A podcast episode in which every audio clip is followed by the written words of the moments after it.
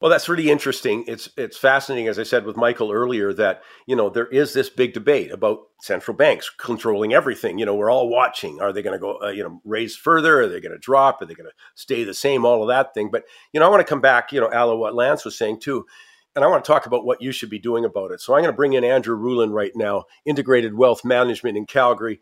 Andrew, first of all, Happy New Year, and thank you for finding time. My pleasure, and same to all the listeners. So let's talk about uh, you know individuals here, and uh, you know like just an overview of what you look at. I mean, do you start with the questions like, "Hey, is there a big recession coming? Uh, is inflation going to slow down? Is the Fed going to you know at least cap rates and maybe drop a little bit?" I mean, where you guys stand, or how do you use that information? Well, those are definitely the biggest questions on everybody's minds, you know, our minds, our clients' minds, the portfolio managers' minds.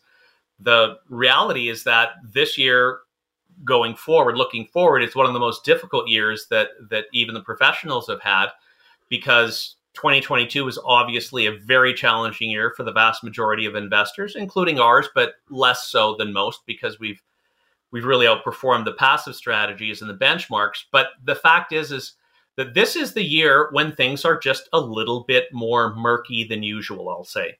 And, you know, you've got the bond market anticipating five of the last zero Fed pivots on interest rates.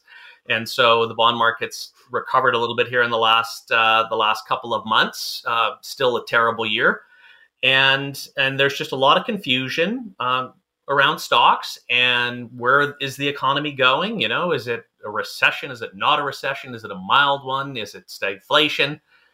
Basically, a myriad of unanswered questions. I'll say.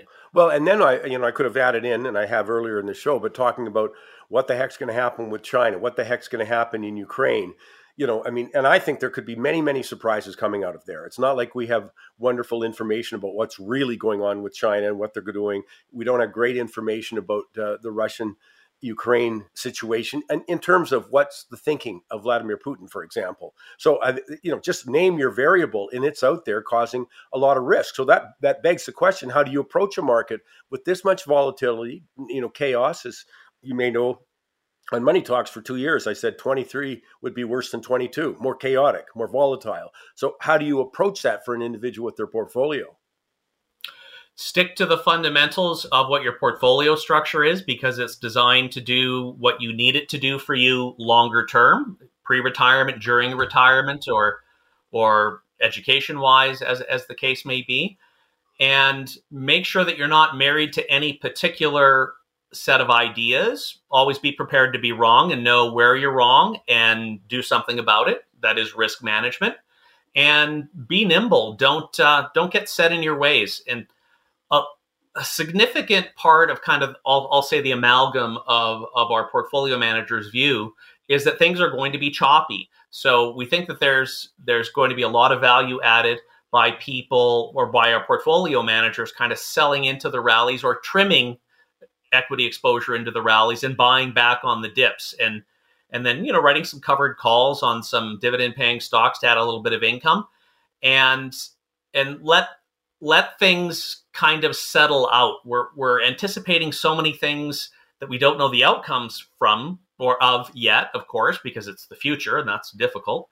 But the reality is that uh, you got to stick to the the process, be disciplined, don't always be fully invested, and be ready for exogenous events. And I, the biggest exogenous event on my uh, radar screen is is Ukraine.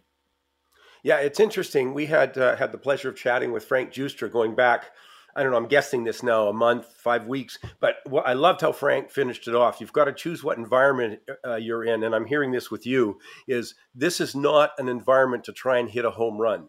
This is a survival kind of environment. Make you know, make careful decisions. Understand that there's a lot of risk out there, and that should sort of backstop all of the decisions you're making. And, and in that line, as you know, I've been incredibly negative on bonds, incredibly mm-hmm. negative, uh, and happily so. You know, I said lock in all your rates, and I think that's borne out to be the right strategy. Now we come to a time though, and you know, you can get paid a little bit for owning a ten year or a five year or two year. Um, I personally don't like long term bonds still. I don't mind though if you lock in or not lock in your some flexibility with one or two years. But where do you guys stand? You did not lose money in the bond market last year, so I bet you're wiping your forehead saying thank goodness. Well, I would just to be precise, we were down very slightly in the bond market. Um, you know, kind of in the one to one and a half percent range, but that's a heck of a lot better than than the, the the benchmarks did because they were all down double digits. Particularly if we go out on the long end of the curve. I mean, TLT, the the U.S. Uh, 20 plus year Treasury ETF was down over 33% at one and I think the end of the third quarter, beginning of the fourth. So I mean, we protected capital extremely well. Um, but now, yes, even even on money market, like even cash, you get paid to wait, so it's a little bit less painful. Uh, you don't look at cash as much as um, as a uh, a zero return asset, and especially given how quickly a, a, return can evaporate if things get volatile on, on the stock side of things. You know, some cash is is always good. Cash is king, right? Sometimes. Well, certainly in this environment, it would have paid off. Cash certainly outperformed both bonds and stocks, and that's an important thing to note. Uh, uh, well, let me talk about something else because uh, the last time we were on your show, and, and the time before that, and I think the time before that, you know, you were talking about using the commodity market too as a, sort of an inverse correlation. It's not is not correlated to stocks and bonds usually, and you know, I, I'm just assuming that side of the portfolio must have done pretty well. That, in fact, has been the single best part of our client portfolios for the last two years. Now, it's kind of 5 to 10% of, of equity allocations. So it's not the whole portfolio. So I want to keep that in proper context and not give uh, an impression that is overly um, a positive. But the fact is, is that since inception, which was March 18th of 2021, uh, the annualized return in that part of our client portfolios is 17.6 percent uh, versus the benchmark, which is half TSX and half uh, S&P 500. That benchmark was 5.6%. Now, the surprising part of that really has been the fact that the standard deviation, which is a, a pretty well accepted measure of volatility, has been lower than those benchmarks. So we've been pleasantly surprised by that. Now, the, the fact is, is we think that the trajectory of the commodity space is, is still going to be positive and a steeper uh, incline than than broader equity markets. But we're pretty sure that the honeymoon's over in terms of lower volatility. And, and let me come back a, a, little bit further with this. Isn't that okay? So someone sitting here at the beginning of the year, let's let's walk through very quickly because I know you've got a webinar coming up that I want to let people know about. It's on Tuesday, January 10th at uh, 7 p.m. Mountain, 6 p.m. Pacific time. It's it's free, and you can go to. By the mm-hmm. way, you can go to Mike's Money mikesmoneytalks.ca. You'll be able to sign up. It's Tuesday, as I say, uh, 7 p.m. Mountain, 6 p.m. Uh, Pacific. You'll be able to walk through a little further. But I'm just saying, I sit here at the beginning of the year. Do I start with, okay, where's my portfolio now? You know, what is my mix now? And then sort of project what you think it should be in terms, and always, as you said right up front, thinking about the risk. Yes. Yeah, absolutely what you're actually talking about is a process that we go through with our clients. It's not just you know how is the portfolio per- performed in absolute terms and say versus uh, a weighted benchmark. So we see if there's value uh, in the way the portfolio is being managed compared to a passive strategy. But most importantly, it's what does this mean to me? And so we go back and we we look at at financial plans and say, okay, 2022 was was a, a, terrible year for the markets overall. It was a slightly negative year for your portfolio, but what does that mean to your family? So we always go back to the plan, right? It's that it's that roadmap. And what we're finding is is that even though it was a bad year overall, clients are still on track. Nobody's you know off track from becoming or remaining financially independent. And frankly, that's that is the ultimate measurement of this is are we going to continue to have enough? Is the portfolio generating sufficient income that you don't have to sell off uh, capital in order to to fund a retirement um, lifestyle expense and that sort of thing? Uh, but I mean, that's kind of where we start. It's always in the context of what's most important to you. How does this affect you?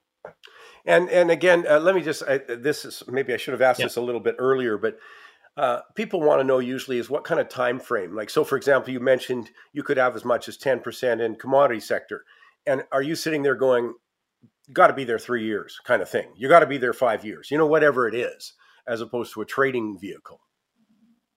When the data changes, we change. Mm-hmm. We still think that there's, you know, uh, plenty of runway on the commodity side of things, but the reality is that if uh, if that environment does change significantly, we've got risk management on each and every one of the positions that we hold. So we're not uh, we're we're not dogmatic or ideological about it. We're practical. We're just saying, okay, this looks like it's uh, positioned to continue going up, or it's made uh, a major inflection point, a major bottom. Let's buy it. Uh, or it looks like you know things are getting a little bit uh, overdone. Let's pull back and and lock in the gains. Like we're we're up about 28, 29 percent on the the gold stocks that we bought back in in August. We almost got stopped out in late September, didn't breach the support level or yeah the support level, and we held them, and we're glad that we did. But it's it's it's all about piece by piece. You do your job, you follow your process, you do your risk management. I know it's boring, but it works. Well, you got to forgive the cliche, but man, we live in interesting times. And uh, oh. Andrew will get a yeah. chance to explain much more at the webinar, which is, again, I'm talking about Tuesday, uh, January 10th, but it's 7 p.m. Mountain, 6 p.m. Pacific. Just go to mikesmoneytalks.ca. You got to sign up because obviously, you know, with the technology, there's limited amount of uh, space available. But man, if you're going to pay attention, this is the time of year to do it. Andrew, thanks for sharing your time with us. Yeah, thanks, thanks, Mike. Look forward to seeing you in a few weeks in Vancouver.